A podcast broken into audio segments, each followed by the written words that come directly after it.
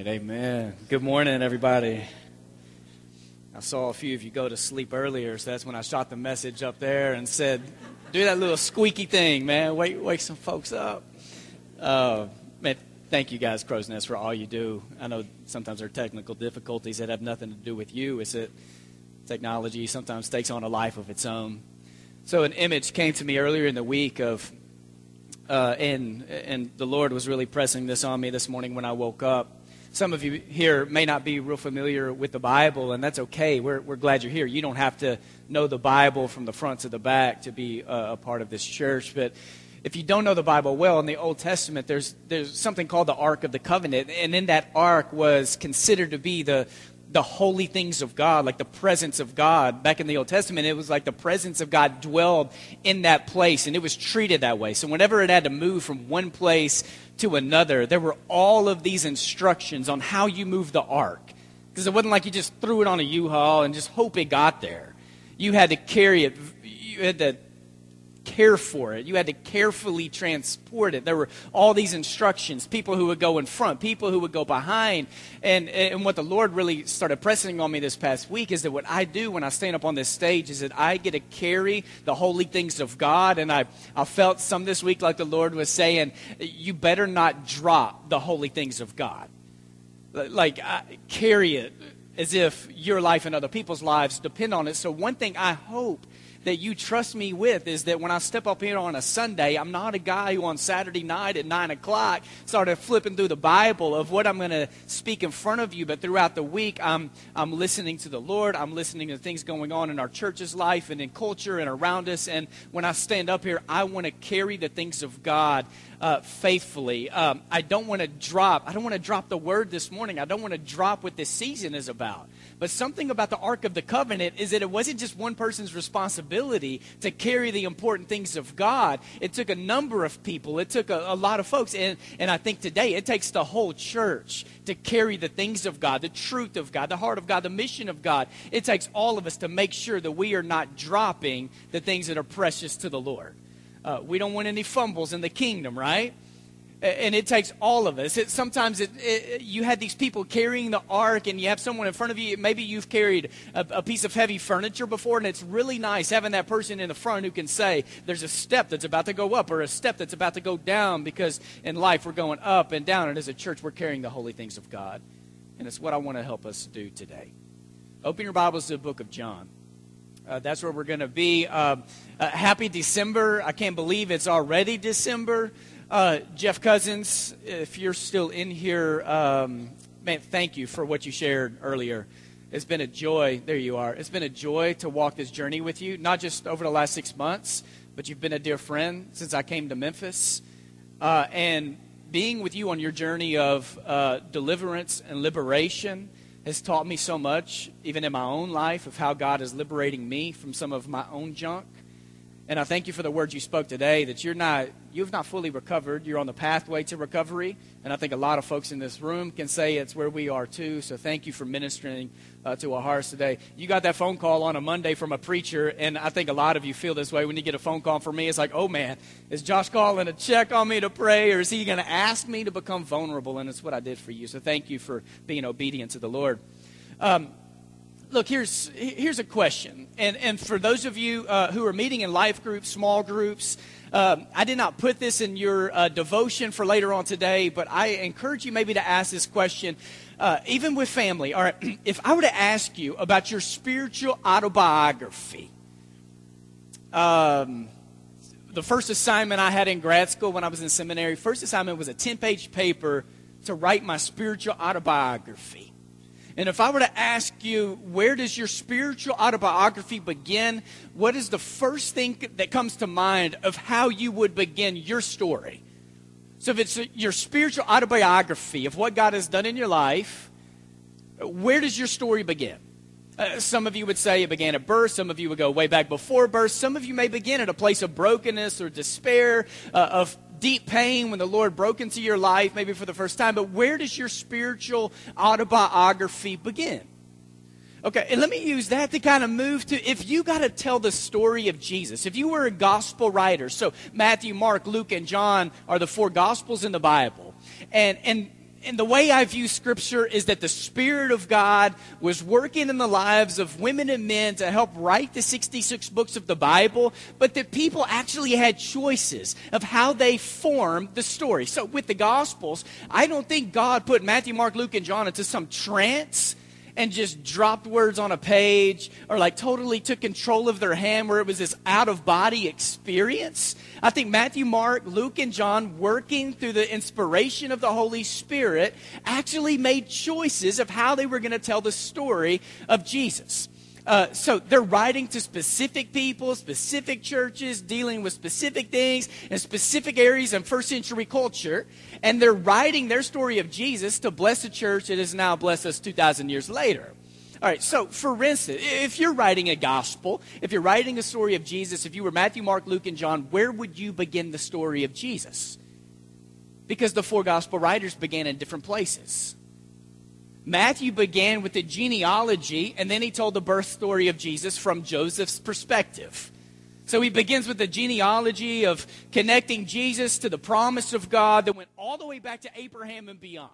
So he's it's if you, King James, it's that word begat that comes up a lot, right? He gave birth to this person who gave birth to this, and it's this long genealogy, and then boom, you get the birth story of Jesus from Joseph's perspective. If you look in Mark chapter one, Mark totally ignores the birth story of Jesus. He goes straight to the public ministry of Jesus, which is why Mark. Nobody ever reads Mark for some Christmas story, like when kids are on the stage and they're acting out the the birth story of Jesus. Mark doesn't have a role in it. Someday in heaven, people are going to go up and be like, Mark, did you just not like Christmas? Did you have a bad experience? Is that why you didn't say anything about the birth of Jesus? Because Mark begins right there in the public ministry of Jesus. Now, look, Luke took a different approach. Luke, he's a, he's a physician, he's a doctor, he's a dude of details. So in Luke chapter 1, it is this long chapter where Luke doesn't just tell you about one birth, he tells you about two births and goes into detail about it. So Luke begins his gospel with multiple births that are pointing to the birth of Jesus. So we read a lot of Matthew and we read a lot of Luke around Christmas time. No Mark, all right. John took a different approach. When John started his gospel, it started with song and poetry and rhythm. Uh, there are those for years who have looked at John's gospel, especially in the Greek, and, there are those who believe and those who have argued that the first 18 verses of John chapter 1 were actually a hymn that the early church would sing.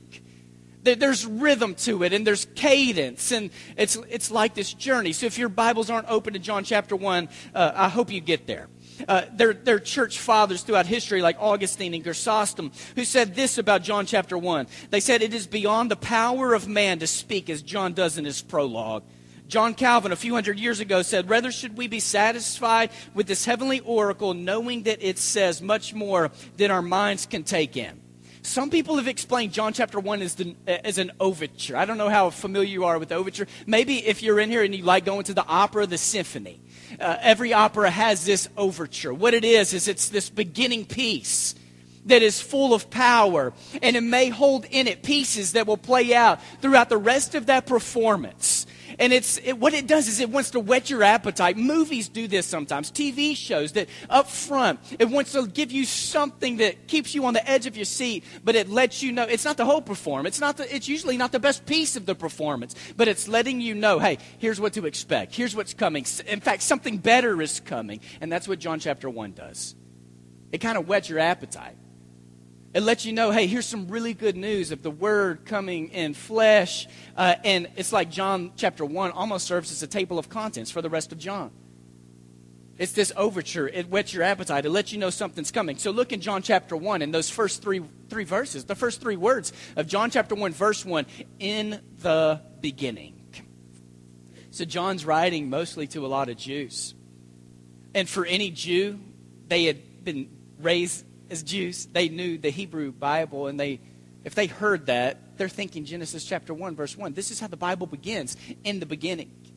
The Bible begins with in the beginning, and John begins his gospel with in the beginning. John is He, he's doing a lot here. He's letting you know that in the very beginning, God created out of nothingness. He created out of chaos. He created out of darkness. And now Jesus is coming to do the same thing. Jesus is creating something new, just like God did in the very beginning. That in the beginning, God did this, and now in the beginning, Jesus is doing something totally new in our lives.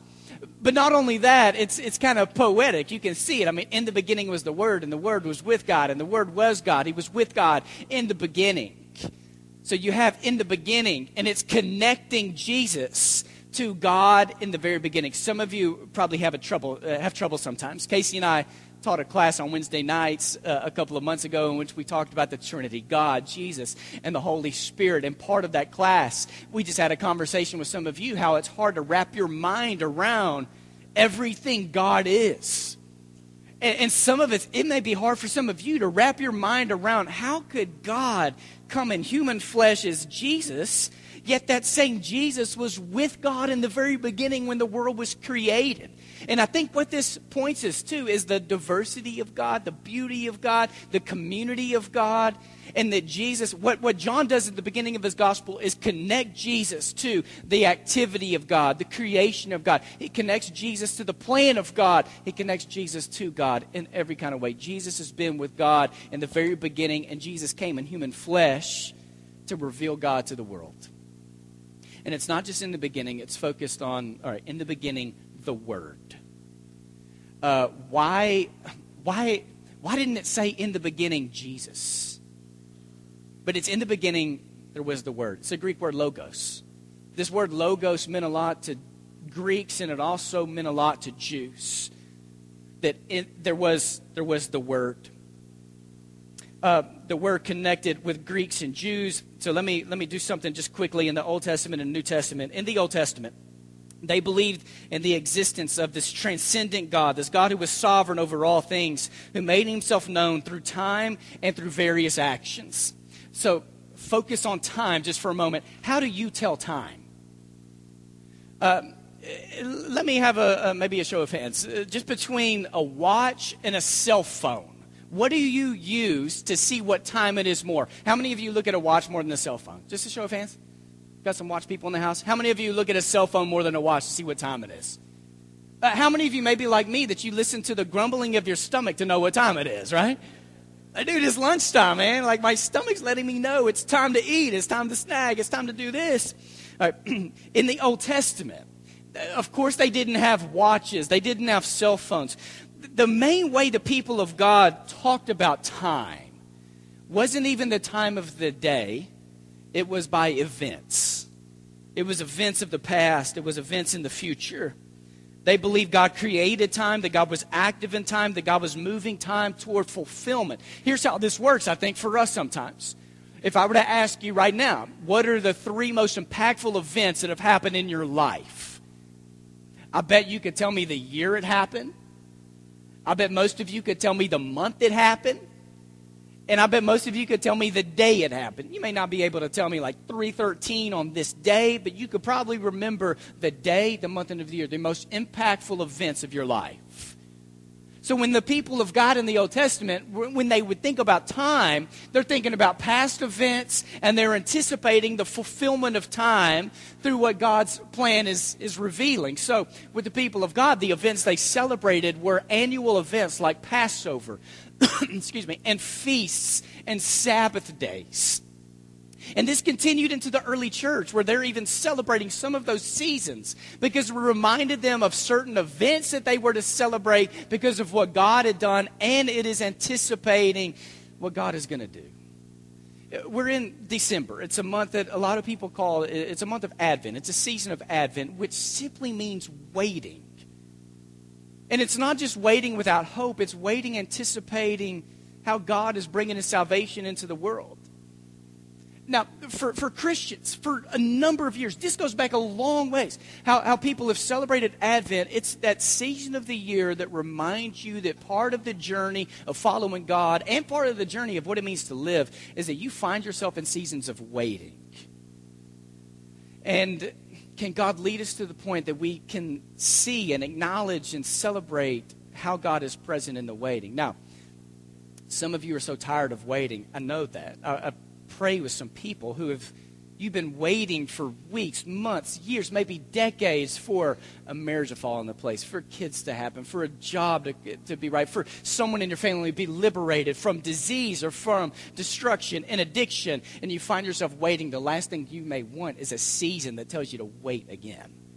But the Bible has so much to say about waiting. And it's a season that reminds us that a lot of times we do wait. And what, is, what does it do to our faith? All right, so in the New Testament, though, there was this anticipation that had been building in people's lives. So Christians began to believe and celebrate that all time found its fulfillment in Jesus Christ. So Christians began to think of time as time that had come to its fulfillment in Jesus. So there's incarnation, God became flesh, there's death, there's resurrection, there's ascension, there's the Holy Spirit coming.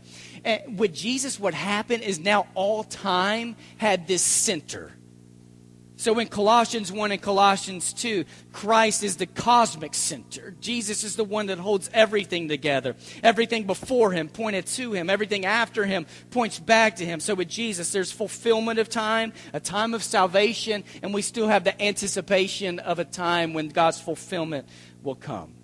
Is this making sense a little bit? Can I see head nods, yes or no? Because if there are too many no's, I can extend this thing another 20 minutes. You know what I'm saying? in worship, what we're doing today, we remember and we celebrate the past, we acknowledge the present, we anticipate the future. Communion that Jeff led us in a few minutes ago does just that. It acknowledges and celebrates the past. It acknowledges the present. Jesus is the one who reclines with us at the table, and it creates anticipation for the future what Jesus does for us is he lets us know there was a set time when Jesus came, and there's also a fulfillment of time. And what this does for us, especially when we come together on a Sunday, and why this is so important, is that we come together to acknowledge all that Jesus has accomplished. We acknowledge the hard work of Jesus. Uh, one thing the Christmas story does to me is it reveals to me how um, how there are times where God changes. Uh, I, I, know some of you, the idea of God changing isn't something you, that may not even be in your theology, you know, the, and I'm not saying this to limit God's sovereignty, how the control of God, how God is over things, but there are times throughout life where the nature, the plan of God don't change, but the form of how God enters into your life or into the world does change. And for God to take this risk to leave the throne of heaven, this place of being overall, to step into the form of a human flesh where he entered into the womb of a woman, to be born as an infant, God changed. He entered into this human flesh. And just the thought of God, and there are days where I'm so overwhelmed by this that, that God would think so much of me, that He would enter into human flesh, and that He would love me with the kind of uh, power that he would be willing to die for the things I have done so that I could be one with him. That while we were still sinners, Jesus died for us. Then when we were at our worst, God thought we were worth pursuing. Right? Uh, and so Jesus, God changed him, becoming uh, human. And Jesus was willing to take on in his own life the hard work of being bringing redemption to the world. Now, what this does for me on a day like this, while we took communion earlier, is Jesus is willing to go through the hard work so that people could be saved and people could be made one with God? Are we willing to go through the hard work of allowing Jesus to form us into the likeness of Himself? What I mean is when we come to a table and we reflect on the bread and the cup and how Jesus was broken and his blood flow from his body so that we could experience and live into salvation? Do we come to the table willing to do the hard work of allowing God to point out things in our lives that need a change for the sake of holiness and sanctification and transformation? Jesus is willing to do the hard work. How much hard work are we willing to do to be one with him? All right, look in verse 5. And let me end with this this morning. What it says is the light shines in the darkness and the darkness did not. Look in your Bible. I don't know how your verse ends in verse 5. The light shines in the darkness, and the darkness did not. Just shout out. What does it say in your Bible? The darkness does not what? All right, I, I heard comprehend. I think I heard grasp somewhere. I heard overcome. understood. All right, the light shines in the darkness, and the darkness did not grasp it or overcome it or understand it. This is a Greek word, it's uh, katalaben. And, and this word's used a few times uh, in the New Testament. And one of the meanings is to grasp, it is to understand. Now, when it comes to the salvation of God and the Word becoming flesh and all John 1 is going to teach us over the next few weeks, the salvation God's inviting you to live into isn't just something you understand. It's not just this concept God gives the world for you to believe. It's this person God became for you to believe in. It's very personal. It's not just information, it's not some test you have to pass based on how well you know it. It's this person who's inviting you into this deep relationship. Uh, but this word can also mean something else. And if you go to that next slide, here's what this verse can also mean to gain control of someone through pursuit, or to catch up with, or to seize. That's a pretty cool thought, right? That the light shines in the darkness, and the darkness could not uh, overcome it. What it lets you know is that when God chose to become human flesh, when God chose to step into the world as Jesus, Jesus did this because he thought you were worth loving. You were worth saving. You were worth dying for. And Jesus believed you were worth living for. Uh, but Jesus' purpose from walking in flesh and even his purpose for dying wasn't just out of love for you, it was also this plan of God to dismantle the powers of darkness. It was both. Jesus had a plan and a desire to love with the ability to love within himself in a way that would bring salvation to the world. And Jesus thought you were doing this for. But, but it wasn't just personal for Jesus, it was also this plan of God to, to fight darkness in a way where he dismantled and crumbled and defeated all of darkness, the principalities and the powers. It was very personal in that he loves you. And it was very cosmic in that Jesus stepped into human flesh to do something so much greater than something just for you. He was dismantling darkness. And, and this definition of the word does something I, I think it should do something to how we pray and how we pray over people this week, how we pursue that, that this light came into the world. And in a way, what this light does is it pursues darkness, it's chasing after darkness to seize it to destroy it. So in John 1, Jesus is revealing this very personal nature, John is revealing this very per- personal nature of Jesus. And he's also revealing the victor, the one who's conquering, bringing all things to fulfillment. Uh, so we're about to sing a couple of songs. And what we've done, we've set up a couple of tables. We do this maybe every six weeks here. So in those little middle sections, you'll have two tables, pens, and pieces of paper. And there's a question you'll find on those tables. And the question is where do you need light to break into your darkness today? These are things that our staff and our leadership will meet tomorrow night, that our shepherds, our elders, our, our ministers take these, and we want to pray over them. And we ask you over the next couple of songs to take advantage of those places. Give us something to pray for. Give us a way to speak light into your darkness. I want to ask for the elders in the church, if you will, to go to your places now so people can see where you will be to receive them for prayer. And as we sing a couple of songs, as we move to tables, we have elders around to receive you. This may be a day, one of those times in your life that December 4th, 2016 is a day you decide that you're speaking and declaring light over specific forms of darkness in your life. This could be a day of liberation for you, a day of freedom, a day where you choose to let go of something. And, that doesn't have to happen at a table, but let this be a day that we, as a church, turn, turn towards Jesus. If there's something you want to bring in front of this entire church today for prayer, Doyle is over here on my right to receive you. The other elders in this room and the couple we have in the back, uh, Bonnie and Sam, are here to receive you for prayer if there's anything they can pray for. Can we stand together and pray before we sing these songs? and if you will, will you close your eyes, bow your heads? If you're willing or comfortable, maybe just open your hands where you are to the Lord.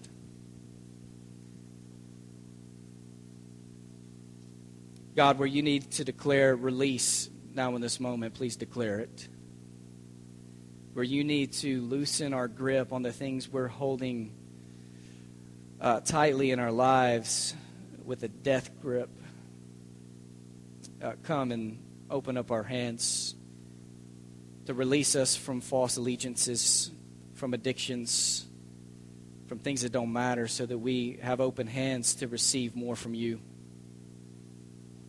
Today, God, will you declare light over all forms of darkness? Wherever in this room, light needs to be spoken over depression, unhealthy emotions, unhealthy anger, sexual addictions, hurting, broken marriages, uh, suffering prayer lives. Will you come and speak your light and invite us into it? Thank you, God, for turning towards us and for pursuing us, not just for waiting for us to turn towards you. And we give all this to you today in the name of Jesus. Amen. Let's sing together.